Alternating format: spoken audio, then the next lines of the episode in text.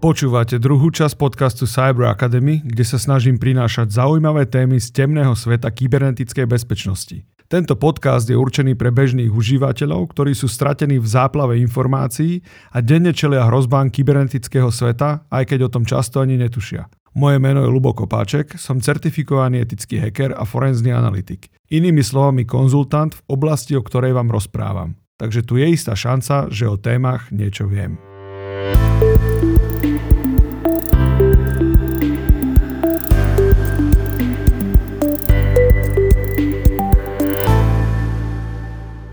Druhej časti podcastu sa tak trochu filozoficky zamyslím nad skutočným vplyvom antivírusových aplikácií na správanie sa bežných používateľov a v krátkosti vám priblížim jednu udalosť, kde hral antivírus významnú rolu, ale spasiteľom rozhodne nebol. Nebudem sa venovať žiadnej konkrétnej značke, lebo váhu potenciálnych žalôb by som asi neuniesol preto budem hovoriť iba veľmi všeobecne a všetko, čo poviem, je iba môj subjektívny názor formovaný pozorovaním okolia. Jednu vec ale viem s istotou a poviem ju úplne natvrdo. Antivírus sa významnou mierou podiela na hlúpnutí používateľov. Problém je v tom, že používateľia, a nie iba oni, ale aj administrátori, sa na svoje antivírusové riešenie bezvýhradne spoliehajú. Úplná katastrofa je, keď sa u klientov, ktorí sa stali cieľom ransomwareového útoku, čo je to ransomware, to si vysvetlíme neskôr, rozprávam s administrátormi s cieľom zistiť, čo všetko ignorovali. Pardon, chcem povedať, aké bezpečnostné opatrenia majú nasadené. Títo chlapíci so železnou istotou považovali kybernetickú bezpečnosť v prostredí, o ktoré sa starajú za vyriešenú. Lebo veď predsa na každej pracovnej stanici majú nasadený a pravidelne aktualizovaný antivírus od a sem si dosate ľubovoľného výrobcu. Výsledok je obvykle taký, že je firma nefunkčná, antivírus nevidí žiaden problém a administrátori zvažujú rituálnu samovraždu. Čo to mne ako konzultantovi o takejto firme hovorí? Že v nej zlyhalo všetko, čo zlyhať mohlo. Že všetci, ktorí rozhodovali, uverili marketingu. Marketingu výrobcov antivírusových riešení. Ak dostane firma paralizujúci úder od ransomwareu, tak to nie je iba kvôli bezhraničnej dôvere v technické riešenia, ale najmä kvôli ignorácii hrozieb, nevyškoleným používateľom a administrátorom. Jednoducho povedané, všetci sa na niekoho spoliehajú.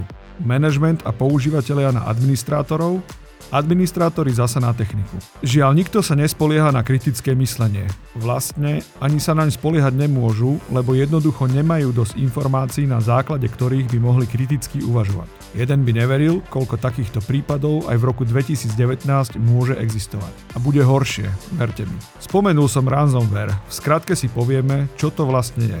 Ransomware je digitálne výpalné čiže škodlivý kód, ak chcete vírus a úplne presný názov v tomto prípade je trojský kôň.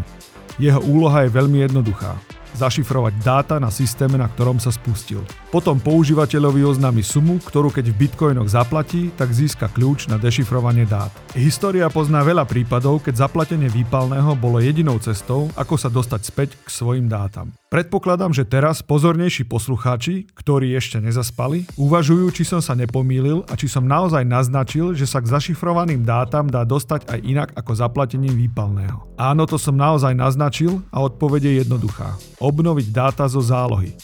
Že si dáta nezálohujete? Tak to sorry. Že vám zašifrovalo aj zálohy? Prepáčte, teraz sa naozaj zo všetkých síl snažím potlačiť smiech. Poďme ešte chvíľu rozprávať vážne. Možno sa pýtate, prečo sa venujem iba ransomwareu, keď existuje množstvo iných hrozieb. Je to preto, lebo ransomware je fenomén lebo je to nová generácia škodlivého kódu, lebo väčšinou si s ním neporadí ani antivírus a infiltrácia systému je doslova v rukách používateľa, lebo ochrana proti nemu je mimoriadne jednoduchá a je v našich hlavách. Nech ste firma ľubovoľnej veľkosti a stanete sa cieľom ransomwareového útoku prispôsobeného vám na mieru, tak si dovolím tvrdiť, že nemáte šancu. Dajme si jeden strašidelný príbeh, lebo poučiť sa dá aj z cudzieho nešťastia. Asi všetci poznáte dánsku logistickú firmu Maersk ktorej desiatky tisíc lodných kontajnerov je možné vidieť prakticky po celom svete. Tak presne táto firma sa v roku 2017 stala cieľom epického ransomwareového útoku. Malware s názvom NotPetya sa šíril z ich ukrajinskej pobočky a v priebehu dvoch hodín paralizoval kompletne celý Maersk ktorý nebol schopný zabezpečovať logistické služby v žiadnej zo svojich pobočiek nikde na svete. Útok na Maersk bol zatiaľ štvrtý najdrahší útok ransomwareu na svete. Celková výška škôd sa vyšplhala na astronomických 300 miliónov dolárov. Táto suma zahrňa škody spôsobené výpadkom služieb, ako aj náklady na obnovu systémov. Celkovo museli pri sanácii škôd v priebehu 10 dní kompletne preinštalovať 4000 serverov, 45 tisíc pracovných staníc, 2500 aplikácií a obnoviť všetky dáta. Aj táto firma verila antivíru. V jednej z prvých tlačových správ bolo doslova napísané náš antivírový systém nedokázal zabezpečiť efektívnu ochranu proti tomuto útoku. Hlavný problém antivíru je ten, že je zastaralý už v momente vydania jeho najnovšej aktualizácie. Prečo? Lebo dokáže reagovať iba na hrozby, ktoré sú už známe a podrobne zanalizované v laboratóriách. Antivírové systémy okrem známych hrozieb využívajú aj tzv. heuristickú analýzu na predvídanie hrozieb. Slabým miestom heuristiky je ale skutočnosť, že sa taktiež rozhoduje iba na základe už známych princípov. Na úplne neznáme tzv. zero-day hrozby reagovať jednoducho nedokáže. Výsledkom je množstvo falošných poplachov a dôsledkom rezignácia používateľov, skrátka robotické, bezmyšlienkovité odklikávanie upozornení. Určitú nádej predstavuje umelá inteligencia, ktorá sa ukazuje byť práve na predvídanie hrozieb celkom použiteľná. Mimochodom upozornenia. Neviem ako vás, ale mňa fascinujú otázky od používateľov typu Vyskočilo mi okno, niečo je v ňom napísané, čo mám robiť. A sme späť pri hlúpnutí používateľov. V tom okne je totiž všetko, na čo sa pýta, napísané. Ak milý poslucháč lomeno poslucháčka ešte stále nerozumieš, v čom je s antivírom ako takým problém, tak to skúsim úplne na záver s príkladom. Ľudia milujú príklady a na všetko, čo je pre nich neznáme a ťažko pochopiteľné, radi aplikujú známe a hlavne jednoduché modely.